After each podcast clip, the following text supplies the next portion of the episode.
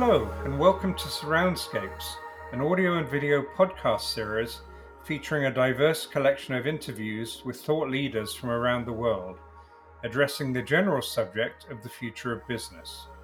This content is curated by Blue Sound Professional and focuses on the role of the aural and visual senses in creating unique, delightful, and compelling experiences to stimulate business. This fourth series of Surroundscapes is focused on the future of music, and we're really concentrating on two aspects of this question. The first of these is new ways of both creating music and presenting music, and the second one is how to properly monetize and value music in these digital times. So, for this episode, I'd like to introduce Theon Cross, a wonderful jazz tuba player. Theon's talking to us from London and is going to talk about a number of aspects of these questions. So, welcome, Theon. Hi, Graham. It's a pleasure to be here. Uh, thanks so much for your time. So, to start with, I'd like you to talk about um, your career to date. What you know, what led you to become a jazz tuba player, and um, you know, where how you got to where you are now. I guess to start from the very beginning, um, it would have started when I was in primary school or elementary school in the States. My parents signed me and my brother up for brass lessons. Um, and the music teacher music teacher gave us different sized mouthpieces. So he would give us like a trumpet, trombone, tenor horn, baritone horn. It wasn't tuba at this point because tuba was too large for me to play. And he said, whichever mouthpiece you can make a decent sound out of is what you're gonna have to stick with. So my brother um, got a decent sound out of a trombone mouthpiece, and mine was right. a tenor horn. Um, and that's what I was. That's the instrument I was given with uh, to study lessons on. Mm-hmm. At first, I didn't enjoy it. I think I thought the mouthpiece was a bit too small, and while my brother was excelling, I just was kind of staying staying in the same place. Um, so, but my parents insisted that I keep going. So when I went to secondary school, um, I switched to a larger instrument called the euphonium, where I felt like um, it felt a bit easier, a bit more comfortable. Um, and then I, I, I would say I progressed better on it. And because I progressed better on it, the teacher recommended me to go to a workshop on in the mm. summer, which is called the Kinetika Bloco. And I guess Kinetika Bloco was where I got passionate about it. It was basically a um, large carnival marching band ensemble where you had a large Brazilian drum section, but also a like very large brass section and a dance section as well. Um, wow, sounds fun. How old were you then? I was my first year of secondary school, so that was uh, twelve years old. Right. Twelve years old, um, and that's where I basically came into into like I started getting into jazz basically because in this ensemble there'd be like a theme every year, and I would do it every summer. So one year would be like a, a Sun Ra theme, and one thing would be like a Fela Kuti theme. One would be a Duke Ellington theme. So at a young mm. age, it exposed me to lots of different styles of music and and um, artists that I wouldn't have been aware of. Definitely wasn't playing in my household. My household was predominantly um, Caribbean music like soca or right. reggae and whatever was playing on the radio at the time. Mm-hmm. So, and I guess in that ensemble, I moved from the euphonium to the tuba mm-hmm. um, because an older musician by the name of Andy Grappy, um, who was like an established musician on, on the jazz scene in London, right, um, basically took me under his wing and um, um, made me play basically made me play the tuba and made me and, and would pass me lots of CDs to really um, make me interested in it. So he passed me things like Howard Johnson and, and Jon Sass, but also mm-hmm. passed me like music from New Orleans, like uh, the Rebirth Brass Band and the right. Dirty Dozen Brass Band, and later, well, they're not from New Orleans, but also the Young Blood Brass Band, who were like really influential on me in seeing the tuba in a I guess a bass role context, but also a, in an improvisational context and a non-classical context. Mm-hmm. So I say that's where I developed my love for, like within the Kinetika Bloco environment, is where I developed my love for the tuba, but also love for jazz music or improvised music. Sure. Um, and that takes me up to um, Kinetika Bloco then led me to go to another workshop, which had which they both had their residency at the same place, which was the Tomorrow's Warriors.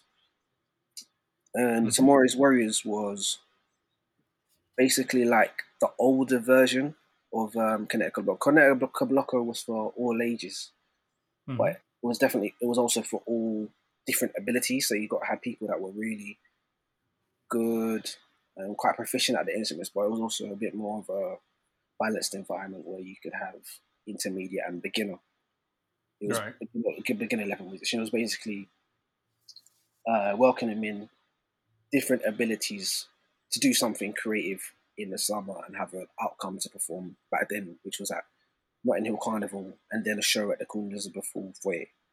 Um, Tomorrow's Warriors was more focused on like real proficiency and particularly um, delving more into the bebop side of mm-hmm. the jazz tradition. So more um, learning standards and learning how to uh, harmonically improvise accurately around certain changes and how to interact with the room section. So um, and how to operate at like in a jam session environment. Right. Yeah. Um, and this was interesting for me because the tuba definitely felt out of place in a traditional jazz context, but they welcomed me anyway. So it wasn't they were like it, it wasn't like uh, Gary Crosby who, who, runs it.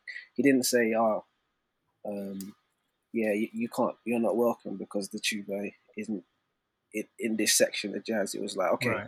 well you're mm-hmm. here. There's already a bass player, so you can't do that role. However, learn these tunes and, learn, and learn these mm. standards. So that gave me a, a bit more of a grounding in um, uh, jazz improvisation, um, but in a in a change. I guess we call it change in the learning how in the sense of learning how to play changes and understand the harmonic movement of a piece. Mm-hmm. Um, and and also Tomorrow's Warriors were also about preparing people for to study at higher education. So from mm-hmm. then, um, I went from the Tomorrow's Warriors and auditioned for the Guildhall School of Music and Drama in London mm-hmm. Um, mm-hmm. on a mixed course, a jazz course, but also study classical lessons. Um, that takes me up to university, where I did my four years, um, and then pretty much started to once I graduated, started making my own music. Um, mm-hmm. Joined a group called Sons of Kemet, which is uh, a band I'm one quarter of. Mm-hmm. Um, and I feel like it's taken me up to where I am. I guess. Right. Yeah. So, um, tell me a little bit more about Tomorrow's Warriors. I know a little bit about them, but um, I don't. I doubt most of the people that are listening know about them. Are they like an arts council funded organization? What's how did where how do they exist? Correct. So they're an arts council funded organization um, that have a how would I put it? Uh, have a focus on um, getting people from, um, I guess, low economic backgrounds and mm-hmm. people of color and, and particularly women into jazz. Mm-hmm. I think they mm-hmm. observed a point in the British jazz education um, arena where they were seeing more uh, white males succeeding, uh, white wealthy males in particular. Getting yeah. into music. So they basically created a space where there was a need for a bit more diversity. Mm-hmm. Um, I think it started at a place called the Jazz Cafe in London where they would run workshops. Yep. It then yeah, moved to, mm-hmm. the South Bank Centre. Mhm. And I guess what's significant about Warriors is that they provide um, classes for free because they're Mhm. publicly funded. They don't charge people, and I think because of that, and because of that um, openness to include people from basically all, all backgrounds, they've been very much responsible for um, a visual change in the London jazz scene, but also um, contributed to an alumni that um, have gone on to be very successful. People like Shabaka Hutchings, and Moses Boyd, Nubya Garcia, pretty much most um, people from the London jazz scene, particularly Mhm.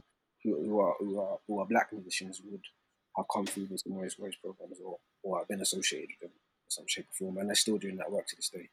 So That's that's so cool. I mean, jazz. Um, I I go to jazz gigs and you see kind of loads of old white guys there. It's Mm. kind of old white guy music nowadays, and it's just brilliant that that you know that's there's a force for changing that in in London. Is it is it only in London or is it um, in other cities in England?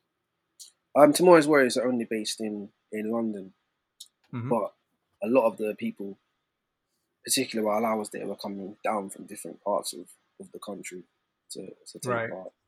And I Yeah, think they have yeah. in the past gone up and down the country to run workshops and things, but I think they are primarily based based in London. hmm Um, and how was how was the university experience for you? Because I think you said you you kind of got uh, involved in in classical as well there, or you had to get involved in classical as well there. Was that Mhm. how was all of that for you? Was It was fun, or- interesting. Yeah, it, it was very interesting. Um, I'd say I was I was predominantly on the jazz course, but I was Mhm. I was made to do classical lessons, and I was very pleased about that to be honest.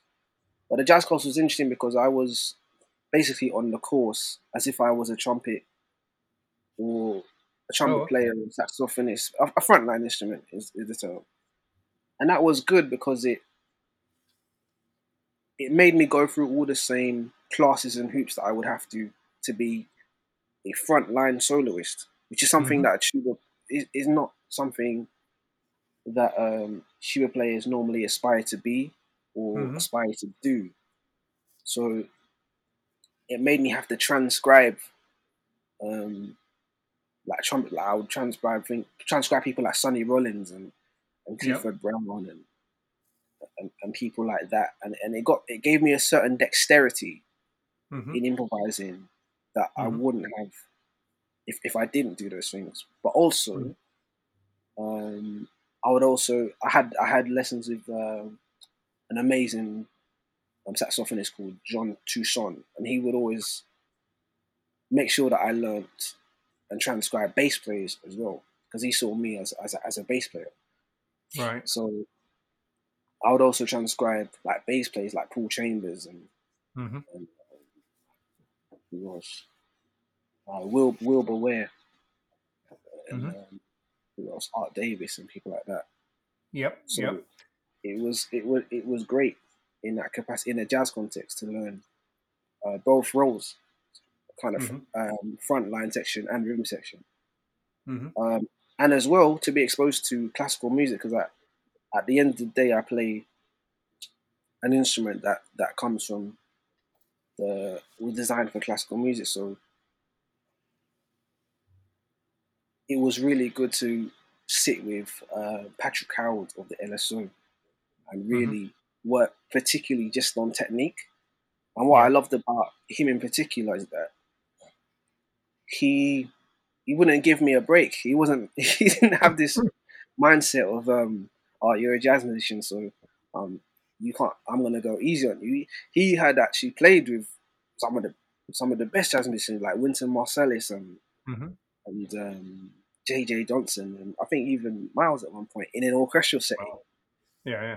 He respected jazz musicians for having well certain jazz musicians for having great technique and being able to improvise.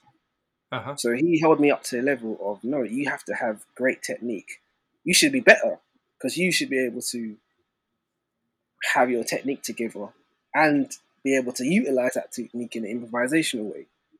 So it was it was really good in that regard mm-hmm. to to go through the the, the, the typical jazz um, the jazz course, but also have a classical teacher who respected jazz right. and wanted the best for me in that sense as well.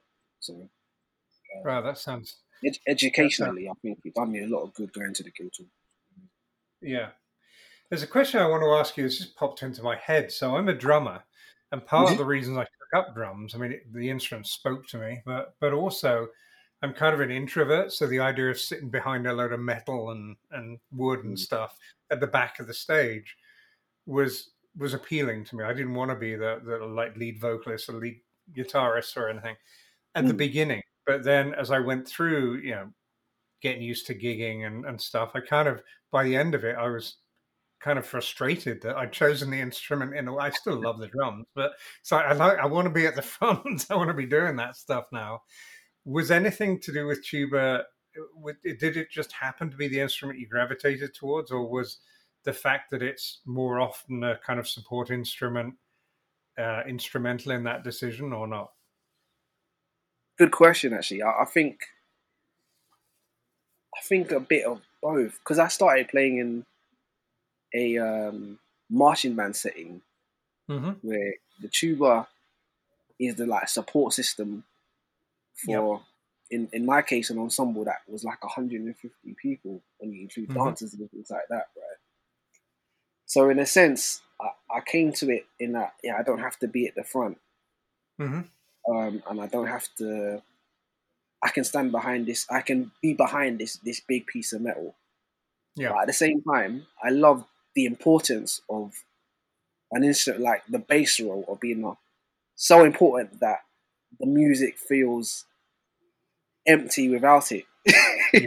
So I yeah. so I loved um I loved um the idea of being in the support role, but also mm-hmm. understanding that the bass instrument is is is so important in this in this in this support of other things that without it it's the the the music has no foundation yeah. So I yeah. kind of saw. So I guess I would say I, I saw the importance of the tuba away from just being um, uh, a, musician at the front or getting all the glory. Mm-hmm. I saw, I saw the the power in mm-hmm. in in being supportive.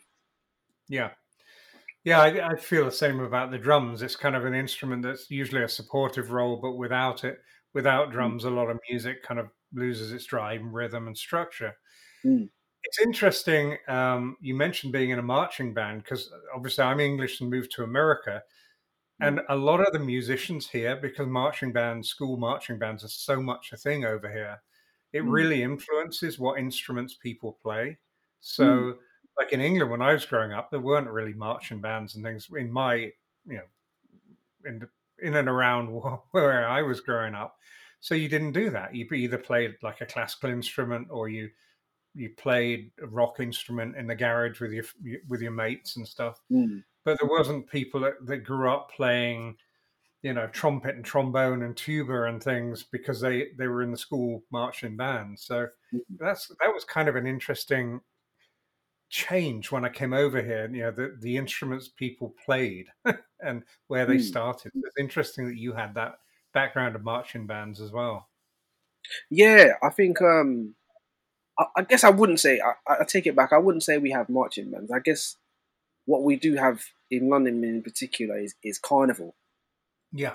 Yep. Kinetika Bloco um, was run. Well, it was run by uh, a great musician who's passed away, which is called Matt Fox, who was a teacher in mm-hmm. schools in London and it was it's almost amazing because yeah, we don't have the culture of having like lots of brass instruments, but there are schools filled with them. Mm-hmm. So it was almost like in Kinetika Bloco, they went out to communities where people weren't maybe starting in and doing their grades and, and, and things, but not really progressing with it. So Muslims like bringing bringing kids from the inner city who who who um, might be doing their classical grade one, two, and Mm-hmm. 3 Mhm. but giving them a fun context to practice it in. Sure. Um, and I think I'm I'm a product of that. I'd say it's not really a culture across the whole country, but particularly at this time in London when I was growing up. Um, oh, well, and and Kinetika's still going, but in in that in a particular community in London, um, they found a need um, and, and an environment to place all these um, kids who are at their beginning stages of finding their love for music and find it and Mhm. giving them a place to uh, express that and develop that. That's that's great. Yeah, and, and I I remember the carnival scene in London. Going up to carnival, um, I grew up just outside London, and um, yeah, that that was a great thing. I so you began to touch on it in your education. The way you use tuba is very different to the way, like I think of tuba mostly as as very much a lead instrument a lot of the time. Can you Mm. talk a little bit about how you know you, you've you've mentioned how that all started and and how you're transcribing other jazz instruments and learning to improvise and and um, you know what happened after that as you as you began to join bands and make a profession out of it all. Um, I would say after I but I'd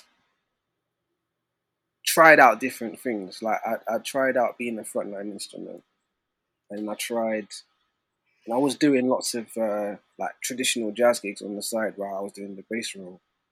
Mm-hmm. I guess in my own artistry, my question, the question I had to ask myself is, what what am I gonna do with all of, with with all of this? I could either um, wait for people to always find the need for the tuba, Yep. or do my own thing Mm-hmm. and create my own sound where people they don't necessarily want the tuba, what they want Theon Cross, who who Mhm. does different things. So, so I guess to answer your question, um, the next step for me was almost finding my own sound, which extended the tuba, if that Sure. makes sense. So Yep. Makes total coming sense. up with it, coming thinking thinking of a way of creating a signature sound that people that is an amalgamation of the different things that I can do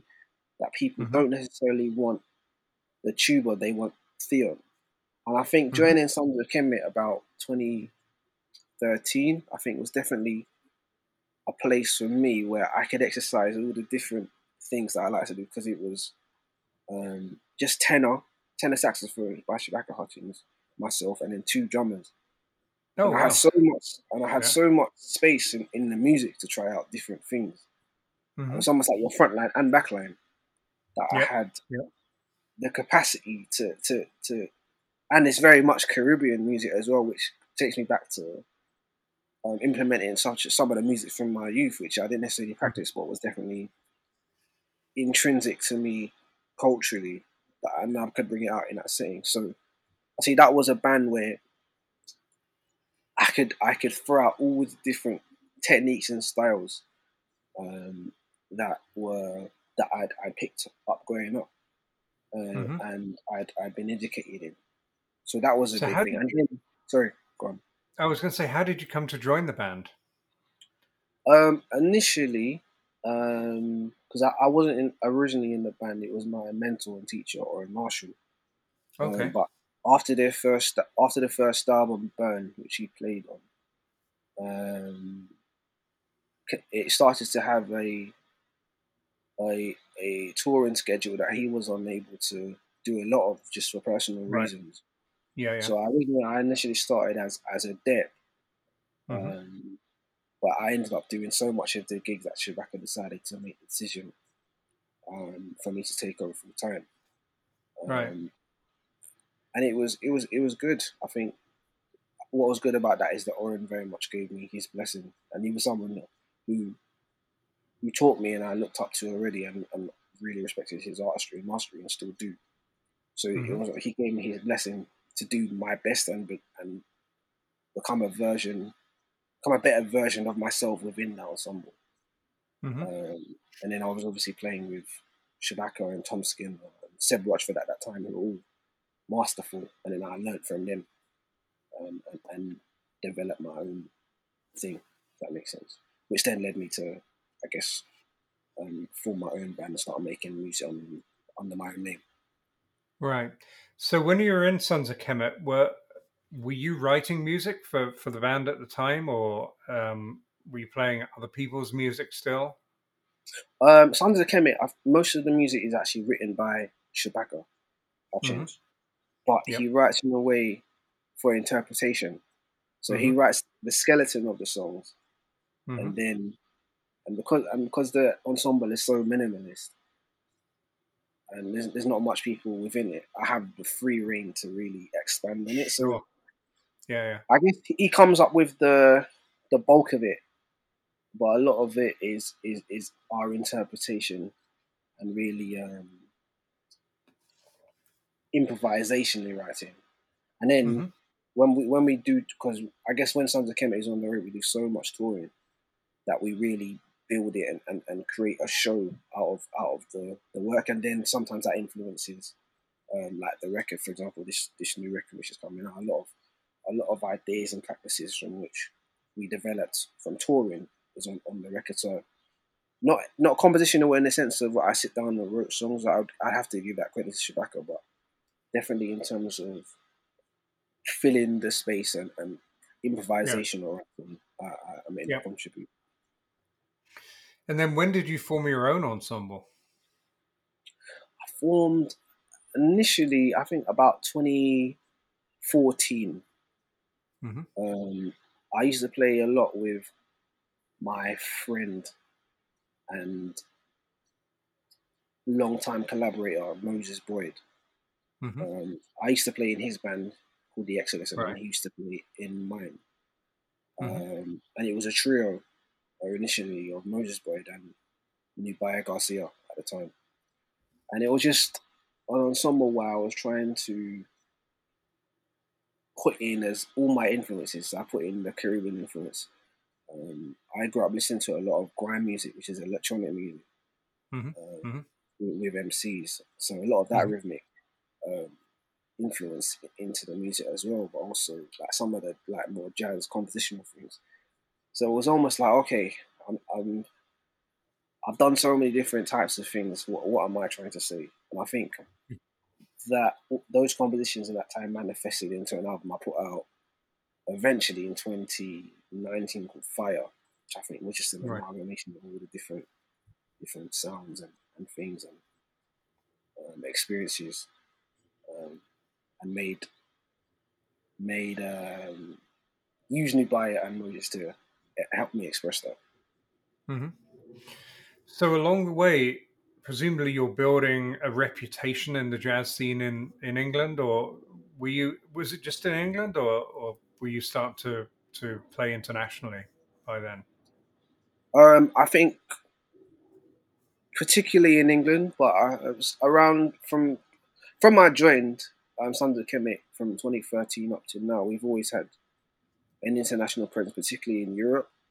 Mm-hmm. So I think, thankfully, and, and because um, I've been such a strong visual component and musical component of that mm-hmm. band, I guess my reputation started to grow internationally through the extensive touring that we did.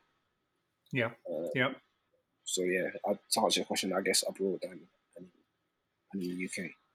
So then, kind of, we, you know, you were talking about produ- releasing an album in 2019, and then, of course, early 2020, the world went into to lockdown, and mm. I haven't actually talked to a jazz musician on this series yet. Um, but I imagine that affected jazz music more than most because it's such a live based improvisational type of music. Um, you know, what happened?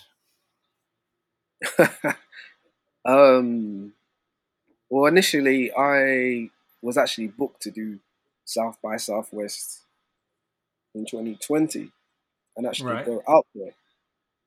Mm-hmm. So initially I was um, booked to go and play South by Southwest in 2020. Yeah. And I was really gearing up for that, prepared my set. Mm-hmm. Mm-hmm. I was going to go under uh, Jazz re:freshed's, um, uh, it, uh, performance card, I guess. Okay, yeah, yeah. Um, is that, is that how South by Southwest heard of you through Jazz re:freshed, or? No, I'd actually been. I think through Jazz re:freshed, but I had actually been there before performing with Okay. acts. Um, Yeah. But I think I guess probably in my own my own name, definitely through Jazz re:freshed, I would say probably. Mhm. Um, but yeah, um, that was the first. Then I guess the the first uh, festival to get to get cancelled, I think, was South by Southwest. Right, right. Um, and initially, I thought, oh, okay, that's just one festival, and then one after the other. Mhm. Um, shows I had it with my own band and shows I had with Sons of Kemet just started getting. I had to start putting crosses in my, in my calendar. Sure, Um, sure. so, I, from my perspective, it was just um, having gigs and then not having gigs. yeah. And what Yeah. what period of time did that happen over? Was that like over a month or something? Yeah, in March, April last year, or how quickly did it all all fall over? I think between March and April is where they all started dropping out different festivals about okay, that's gone, that's gone, that's gone. hmm Or, or, or at first it was like that's being rescheduled, that's being rescheduled. And pretty much after that, I, I gave up hope. I was like, okay, this is this is a serious thing. It's, Yeah, yeah, you know, I start I started to look at the bigger picture. Yes, it's an inconvenience that my gigs have stopped happening, but there's a problem um, health wise with the world at large, and I just have to accept that things won't return until until they return. hmm And so, what did you do then? I mean, you're, you're presumably stuck at home without the ability to to gig. Um, did you do any like virtual concerts, live streams, anything like that? Yeah, so South by South, sorry, Jazz re:freshed uh, fought on their feet actually, and um, they gave offered me my first live stream. hmm um, where all the the band, the different bands that they were bringing over to perform, we ended up doing a live stream performance where we all did about forty minutes each, and then Yeah. that got broadcasted. I think on their website. I'm not sure where it got broadcasted, Mhm. and definitely and on Yeah, it um, and yeah, and on YouTube as well. Um, so yeah, that that was the first live stream I did, and then uh, I was also asked to do a performance with my band for a festival called Afropunk. Hmm Um, similarly, I did set for about half an hour to forty minutes, um, and that's that started to become the norm. of- And I guess right now, it even still feels like the norm of um, Mhm. pre-recording performances um, and then broadcasting it later for, for as a ticketed event to be watched hmm on on your on your laptop. Did you do any like yourself, like Facebook Live or, or anything like that, um, for your fans, or or was it really just the festivals that put on um, showcases that you could perform under? Yeah, for me, it was mainly um, mainly the live streams. Mhm. Um, but I guess what was significant for me in my lockdown was um, I'd already had the idea of um, making an album just with the tuba, Mhm. um, where I play all the bass lines, all the melodies, and the harmonize as well. And it's a it's an album, or it wasn't an album at that point. It was a project that I'd already started, and the lockdown gave me a real time to actually get into the studio with with my producer at the time, just us two, and, and really start working on Mhm. on what is going to be my next album. So Yeah, yeah.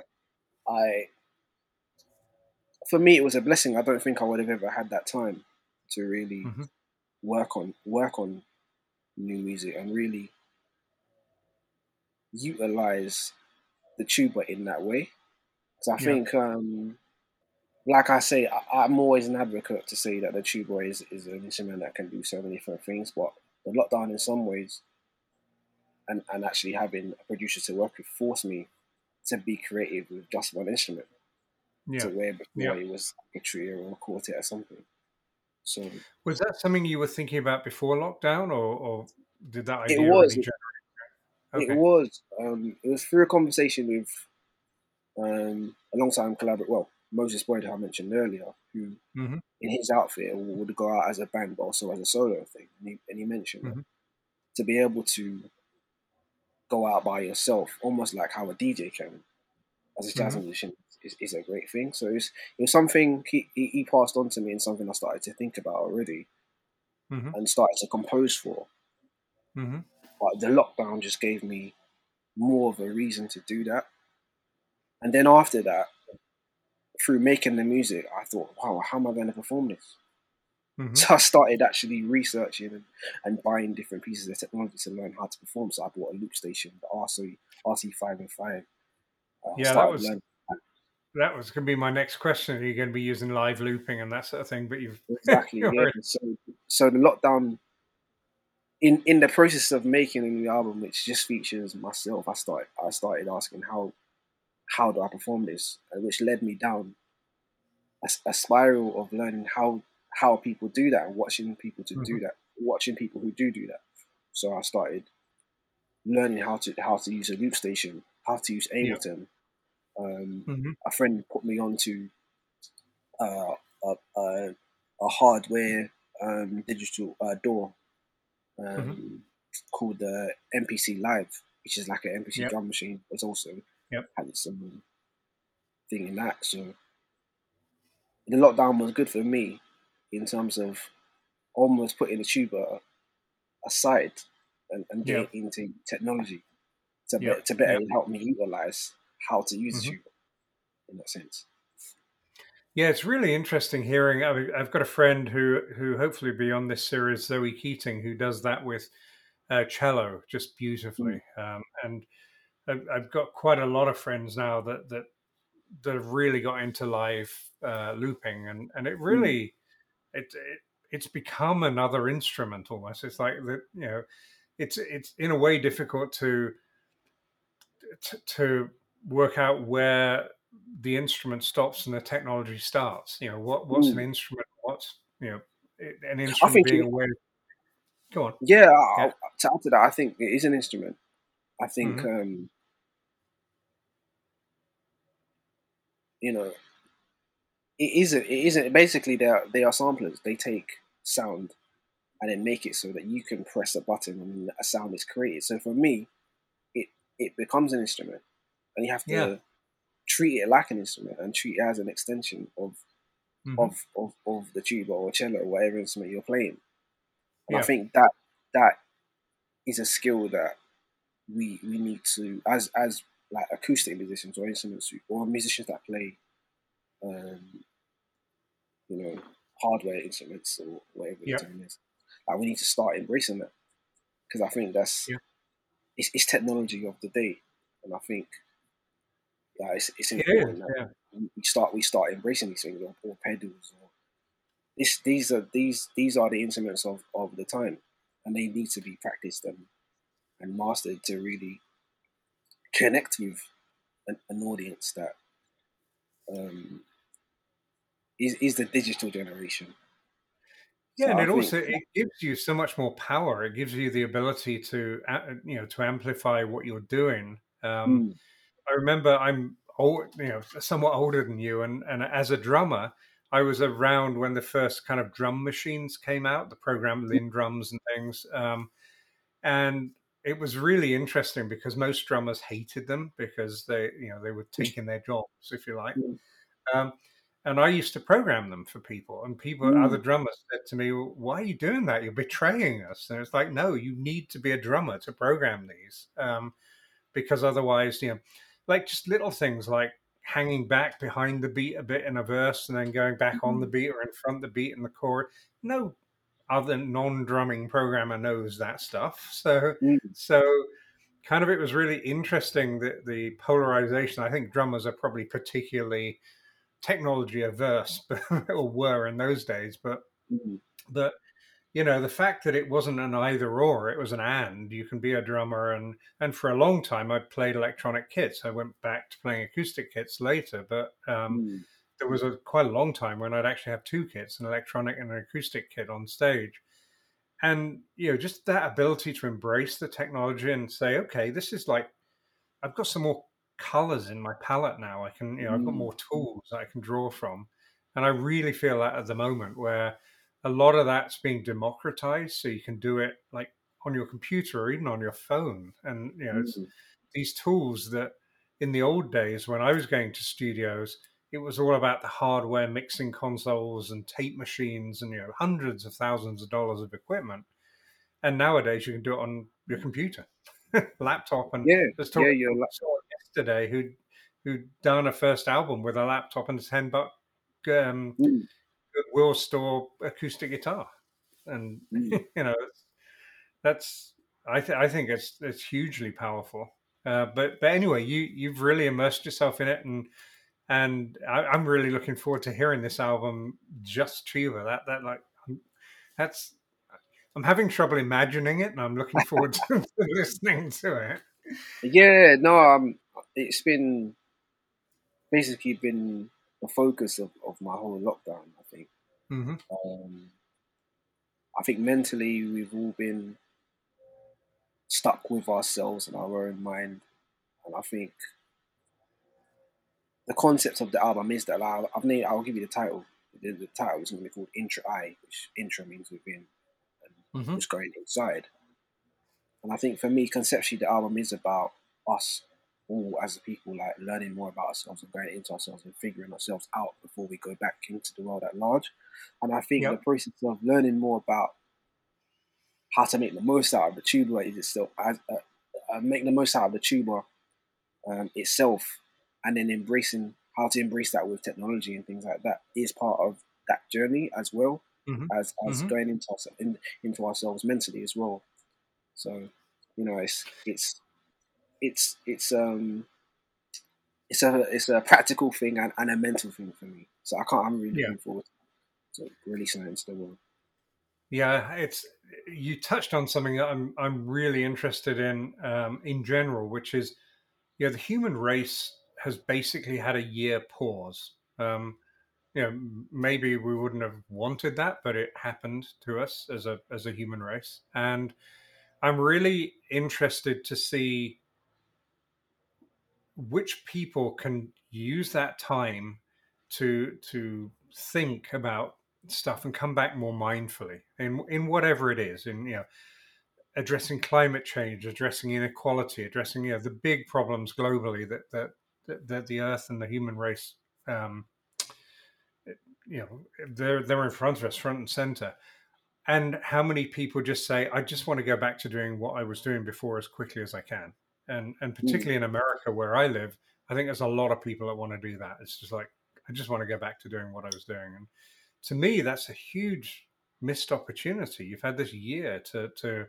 like think about this stuff, and it's it's great hearing that you've used that time and um, both both in terms of the time to produce an album, but also the thought process that went behind it. Mm. Yeah, I think I think um, if if we're going back out into the world, the same people who went into the lockdown, and I think that's the problem. I think I think the lockdown was meant to be um, the cocoon for us to mm-hmm. like, emerge as, as butterflies of whatever aspirations we had. We have, yeah. and I think whatever people you you've whatever we've been able to say to ourselves um, to say that we haven't had the time to do, that was the time to do it. Yeah. Yeah. Um, in, in whatever sense, whether that's I want to lose weight, or I want to yeah. read more yeah. books, or I want to get into technology, I think that was the time that the universe was giving us to focus on ourselves. And I think, you know, I, I, I definitely used it as best as I as I could. Um, yeah, it sounds that way, and, and and I think you know, for someone who who's always been saying I haven't got the time to do something and still haven't done it during lockdown, you kind of know it's not time that's your issue. There, it's either motivation exactly. or, or, yeah. just inability to do it because um, you've now had the time to do that. Mm. So, yeah, I, I want to get onto the bit. In a sense, it, it was the reason I originally why I wanted to talk to you. Although this has been fascinating up to now, which is uh, South by Southwest this year and your plans, you know, to come back and and do something different. Tell me about that. Yeah, so um, Jazz Fresh had already booked me with, with my band to play again the virtual festival. But what what was amazing is that I had the opportunity to perform as, as a digital avatar. Mm-hmm. Um, and what that meant was that a um, a company called FKB Digital that that create avatars and work within that that space um, basically had a day where they gave me lots of different armbands and, and wrist and things to that they put on me to capture the motion of me playing playing my instrument.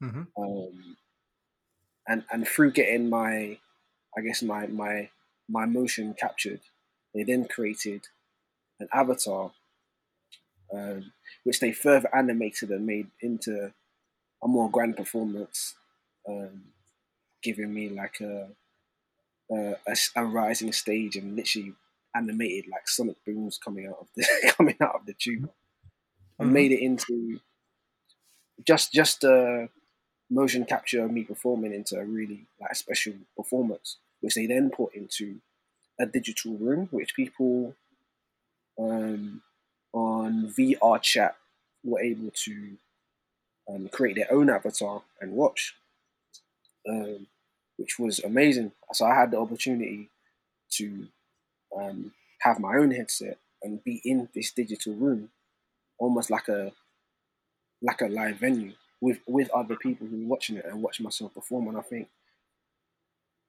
it was a really good experience because it showed you that even within this lockdown, we can create spaces where you can literally feel like you're in, in, in a live environment. Obviously, nothing nothing will, is the same as um, being in these places in real life. I think it was definitely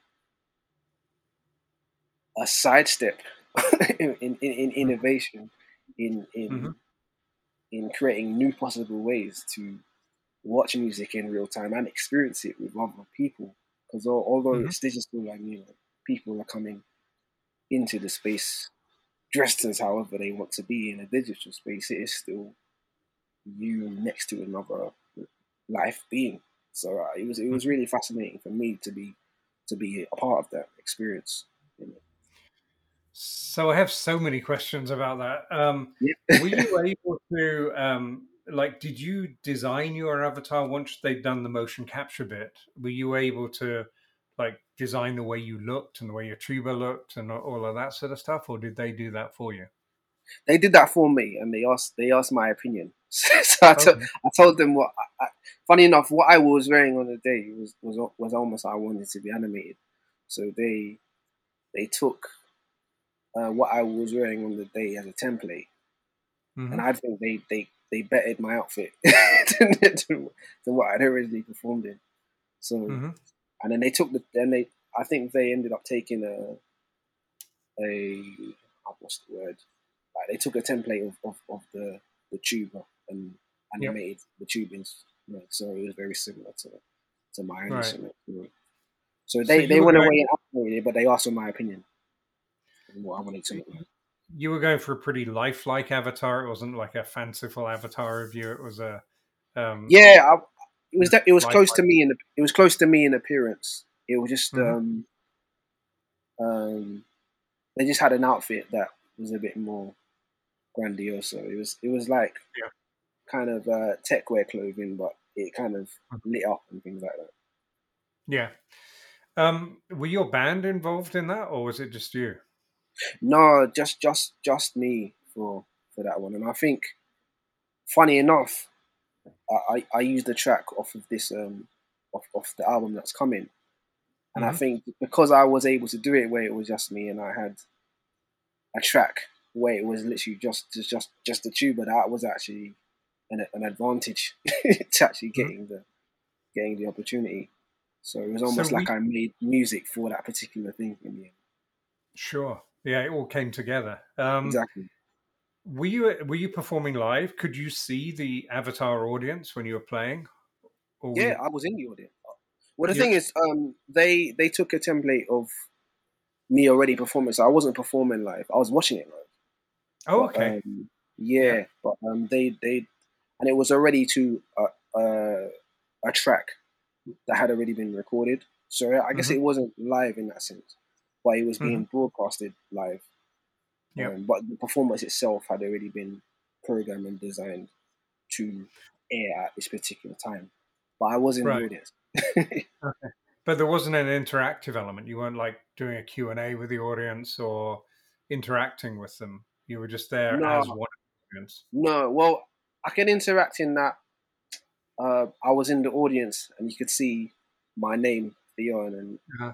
yeah, yeah. So people, I think, so people knew it was me in the audience, and, and people would come up to me and ask me and tell me mm-hmm. how I preached and how, how does it feel. So, unfortunately, not as a performer. I think mm-hmm. in that sense, I was watching myself, yeah. which was it was an experience. But um, I can interact as an audience member, and people were able to as well. So it's kind of you know a few years ago I was fascinated by Second Life and this idea of kind of building virtual realities and and uh, there was a man there was a management consultant called Eddie Abeng who had like a a virtual management college a thing called the World After Midnight. And you'd go kind of it was like literally a small college and go into different classrooms and things and social spaces. And it was all very um, I, I call it like eight bit digital. It was all very kind of mm. um, first generation, if you like, not not believable. Um, interesting, but but uh, and what I haven't done yet, I've, I've um, used VR for a number of things, but not for this type of thing. So I'm I'm going to have to um, going to have to get involved in some of those things to see how much more realistic that makes it all. How how realistic did it feel to you being in the audience? Um, I think in terms of rendering, it definitely felt digital or felt like a game. Mm-hmm. But in terms of um, the movement, I, I had an Oculus. Mm-hmm. And Oculus has um, two digital hands. Yeah. Where you can control yourself moving, mm-hmm. move your head and, and, and the and the avatar is moving. Move your hands and the avatar is moving. So, in term and and and look to the right or the left of you and see other people who are in that space. Mm-hmm. So, mm-hmm. It, I guess in terms of realism, it didn't look as like refined as as as real life. But in terms of the feeling, it felt like I was when I put the headset on. It felt like I was in a space and I could interact with other people mm-hmm. in that way. So definitely felt like the look of the game, but felt like the movement of a, of a performance. Mm-hmm. And what reaction did you get from from your um, from your fans, from your audience? Did they like it? Was it did it go down well? I think so. I think um, I couldn't in in that space. I can't see people's like smiling faces or people jumping around. Nothing, but it was well attended, which I was happy mm-hmm. about. Um, was was there like the, social sorry, media buzz and stuff afterwards? Um, bits and pieces, um, bits and pieces. Um, definitely more um, noise in, in the media pre the show than after. Mm-hmm. But I definitely mm-hmm. um, managed to get uh, a few more followers after the fact on, on my social media and, and a few people um, actively on Twitter saying that they that they enjoyed the show. So mm-hmm. I, thought, I thought it was. I'm, I'm pleased with how it ended up. Good. So we're chatting now in late April 2021, and you know both in England and in the US, we're beginning to see maybe the big, you know, the, the beginning of the end of the pandemic. Hopefully, people are getting vaccinated uh, infection rates are falling. How do you think what you've been through will change? You know how you go out and gig and play and and you know your career. How will obviously you've done an album, which is which you're presumably going to go out and promote and tour. You've had a little bit of involvement with with uh, VR and avatar based performance. How do you think all of that's going to play into your career from now on? I think just being removed from the live experience um, has given me, and I'm sure audiences, just an appreciation for it. I think mm-hmm. just the feeling of feeling like the touch of an audience member or, or the vibration from a loudspeaker mm-hmm. is something that that that you took not took for granted, but we didn't necessarily appreciate as much. So I think now we've been withdrawn from it. We're going back in with a deeper appreciation of what that means, and mm-hmm. especially mm-hmm. and what that means and what that feels like, and especially since you know we're in a time where people have lost people. Mm-hmm. We're starting to appreciate that life is short and that we yeah. must appreciate yeah. these moments. Mm-hmm. So I think personally, I'm coming back in as a performer appreciative of one being able to be in a room full of people that appreciate my art, mm-hmm. but also, um, oh, it? But also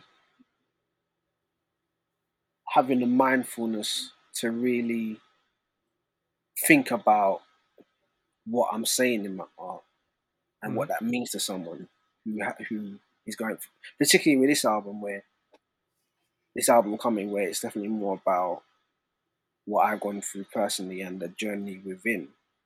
It's mm-hmm. more about going back in to share a perspective that I want people to relate to. Mm-hmm. So more than just them, an audience really appreciating and, loving the music on on the sonic level. Mm-hmm. I think it's more about going back out and presenting something that people can can gel with on a conceptual level and something that relates to them on on a, on a, on a level away from just the sonic sound of things.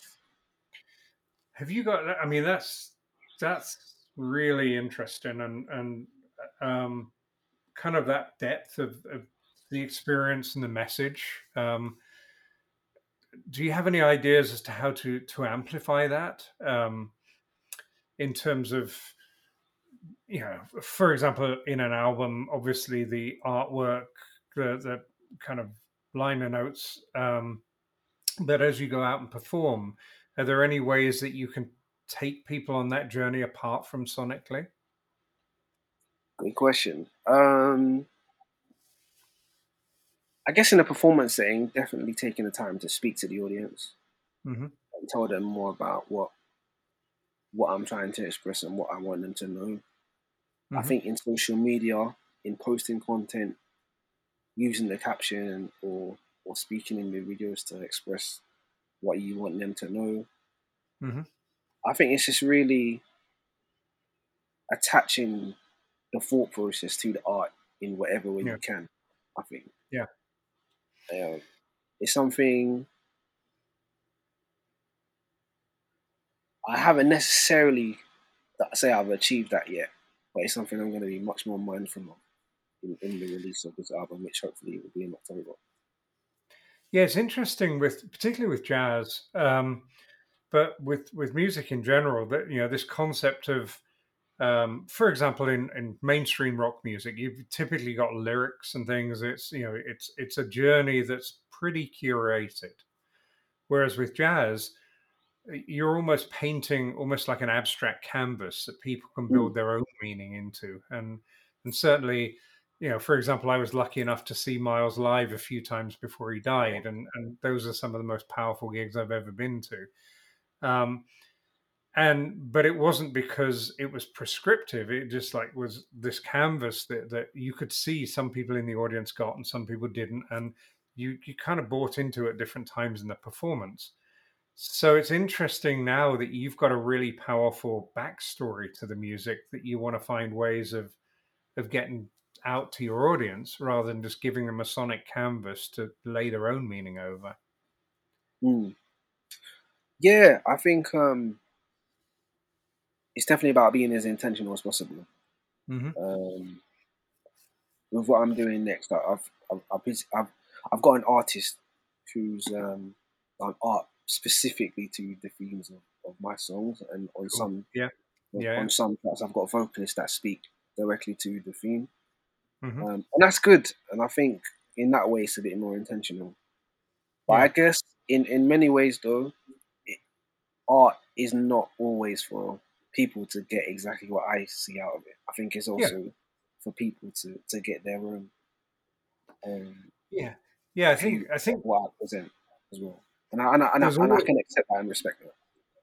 there's always an element to that, but it's like some art. It sounds like you're much much more intentional with this album, and and like your drive that people understand exactly what you know you were going through, what you wanted to convey, is is much more powerful in in what you're doing now than than you know some of the other music maybe. Um, Mm.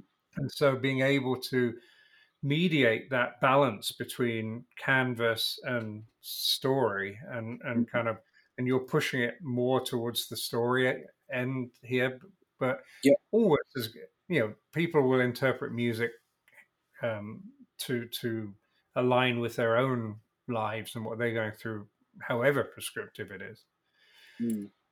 um with jazz i mean you're using technology now looping vr how tolerant do you think the jazz uh, the jazz audience is for that sort of thing? I- and and you're probably playing to a younger jazz audience than the audience that kind of I listen to jazz with. So, Mm. but they've they've all struck me as a pretty kind of conservative audience. They like what they like, and they don't want you to screw around with it too much.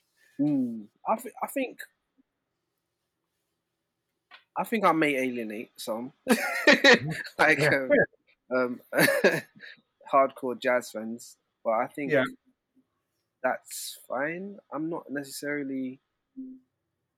I think my music reaches who it reaches, and I think Mhm. People that respect jazz know that it has to change. Mhm.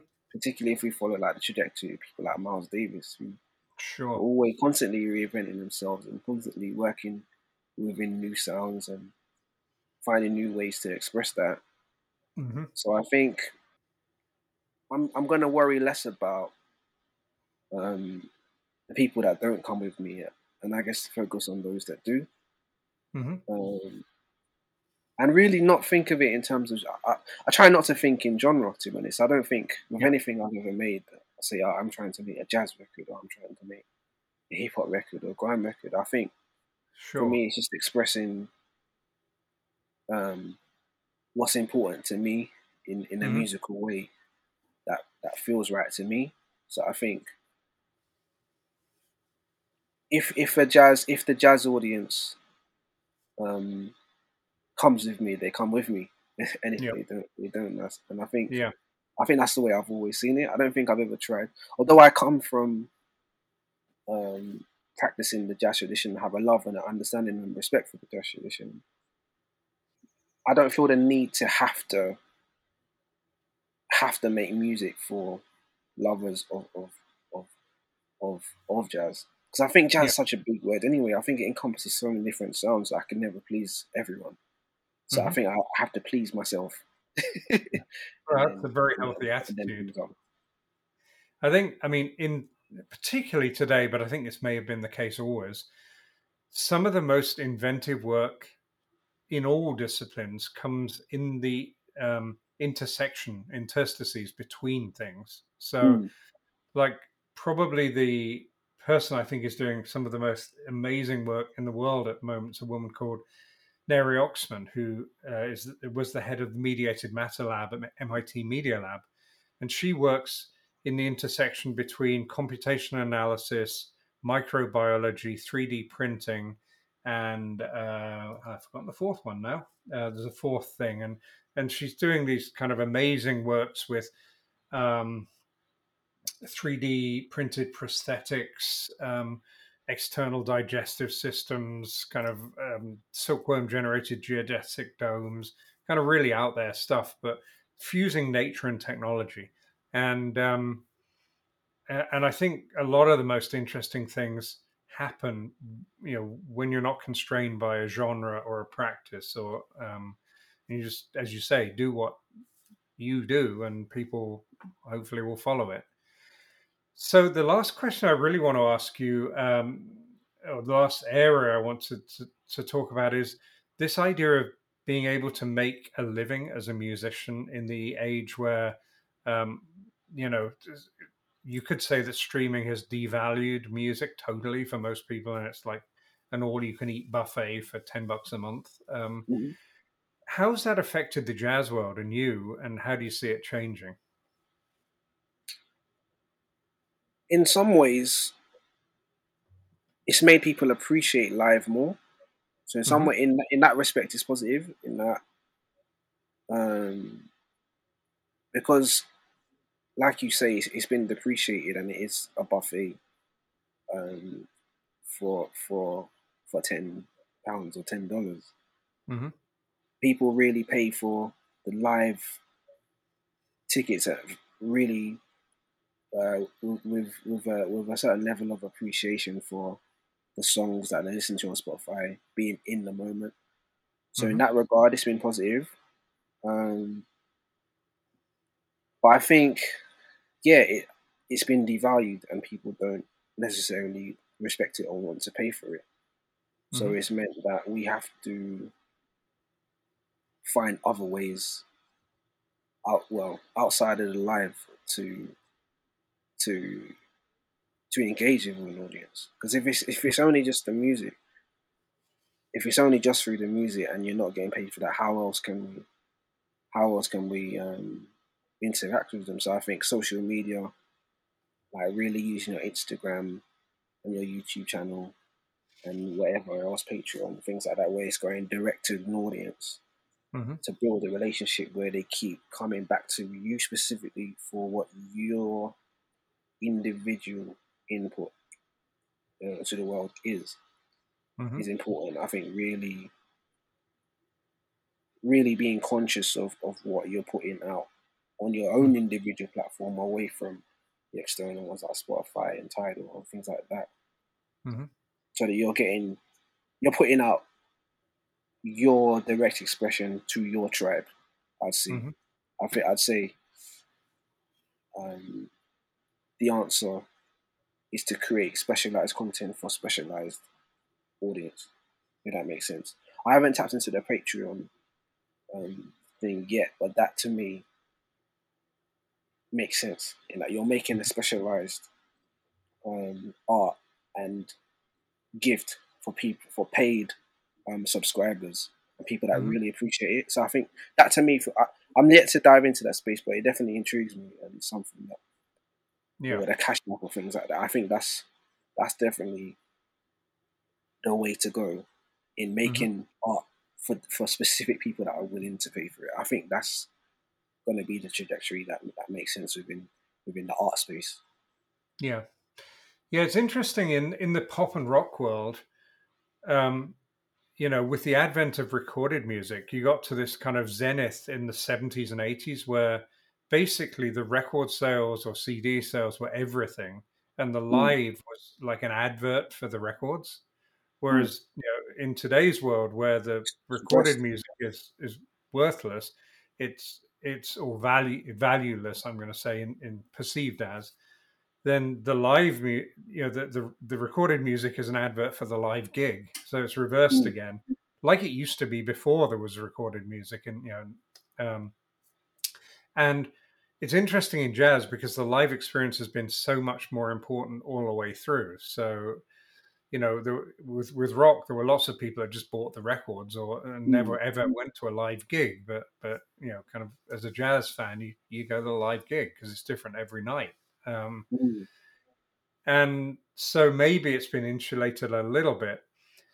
When you go towards Patreon and and you know, the, there's the I don't know if you've come across it. This this this um, proposition of you know a thousand true fans can support an artist. It's Kevin yeah. Kelly really did it. Um, and you have these true believers, and you you have like a Patreon, or, and and you give content for your for your tribe, as you said, and then you have Spotify and, and the streaming platforms for the casual listener.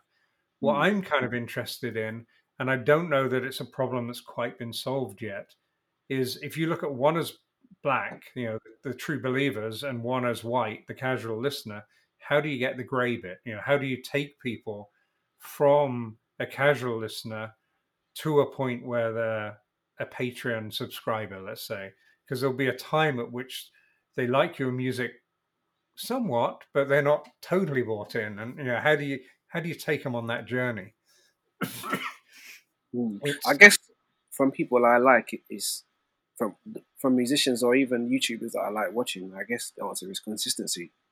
It's mm-hmm. a consistent posting and a consistent um, thing that you do that, yeah. that, that like is special to you the way you are it's almost like you're getting like a like your TV audience or your mm-hmm. TV how, how would I describe it like you're getting your regular followers that mm-hmm. that tune into your television show every week or however yeah, yeah. often. So I think it's it's building attraction from a consistent yeah. type of posting of whatever you do. And I don't I wouldn't I wouldn't say I do this or even at all yet. But it's definitely something I'm thinking about mm-hmm. of how can I in the same way that I would do a gig every like someone might do a gig every week, how can I put something out someone can subscribe to that they're going to be consistent. And that way, when you build up that consistency of posting or consistency of, of putting out your thing that is special, then the, the Spotify person or the person who comes from the streaming platform who taps into you, they, they I guess they'll have a library of things to check out and then mm-hmm. and then join join mm-hmm. the join the train. I've definitely seen that in the YouTube space with like yeah. YouTubers talking about whatever topic, and I think I think that's the next step for music, I suppose. Not the next step, but I think that's that's the angle for music. Is having yeah, cons- people like the Pocket Queen who, who, who drummed us a consistent like video where people look forward to her posting mm-hmm. like a video of her doing a drum cover or MonoNeon who transcribe like an interview and put music mm-hmm. to it. To me, from a, a musical perspective, that makes sense because then it's yeah. like you've got people waiting mm-hmm. checking out your back catalogue of, mm-hmm. of, like one minute videos. Yeah. Of you doing that one special thing that only you can do and in your way. And then them coming onto the train of that. So I think that's in a musical space, that's that's that's where it lies for me. Right. It's about doing something that and I'm I'm trying to figure out what that is for me. I'm, I'm gonna get there, but I think sure. I think it's uh, make creating no. that someone can subscribe to and, yeah. really become a follower of not a not a like follower who just follows you and then doesn't watch anything just to add to the number count, but a real follower, someone who mm-hmm. is actually really invested in what you're trying to do. Yeah, that's a, that's a really interesting perspective, and I think, yeah, that's you've gone further to answer that question than than most people I've asked in the sense of you know building this this flow of content production people um, tuning in to listen to it, kind of getting gradually pulled into your universe to to an extent where they can say, you know what, I'm I'm a fan now. I'll I'll, uh, mm. I'll subscribe to the Patreon or I'll buy the album or the limited mm. you know artwork or whatever it is, the memento that that um, that's that's fascinating. Well, we probably should stop now, but I, I do want to ask you: um, Is there anything else that we haven't talked about that, as a last thought, you you feel that you want to say? I think we covered a lot of ground. I, think, I, think, we covered a lot of a lot of ground. I think I've definitely expanded on a lot of the talking points that I wanted to. So, so no. But if you if you do have any last questions, i am happy to answer. No, no, that was that was brilliant. Um, I'm you. It's been so much more um, full and enriching than than I even expected it would be, and I was really looking forward to talking to you. Um, wow. So that's that's great. How do people get in touch with you? Um, you know, what's the best way, first of all, to to get acquainted with your music, um, to contact you? Web pages, email addresses, whatever? Yeah, so my website is theoncross.com. Instagram is Theon underscore cross. Twitter is at Theon Cross. Um, Facebook, type in Theon Cross, you'll find me. Um, music, I, I, think I'm on everything. So Spotify, funny enough, but Spotify, Tidal. Um, yeah. But if you really want me to get the most money, probably buy from my Bandcamp. okay, Bandcamp. Uh, yeah. Yep, yep. Bandcamp is emerging as as you know a really powerful uh, platform for people to to um, to to make money out of, and fans to to express their appreciation and and buy in the right way. So thanks mm. so much, Theon, and thanks for everyone for uh, listening. Please, as always, tell us what you think of the podcast on whatever platform you're listening to to it on. Rate it. Give us suggestions to um, other people that you might like to hear us talk to. And thanks for listening. Come back and listen to some more episodes.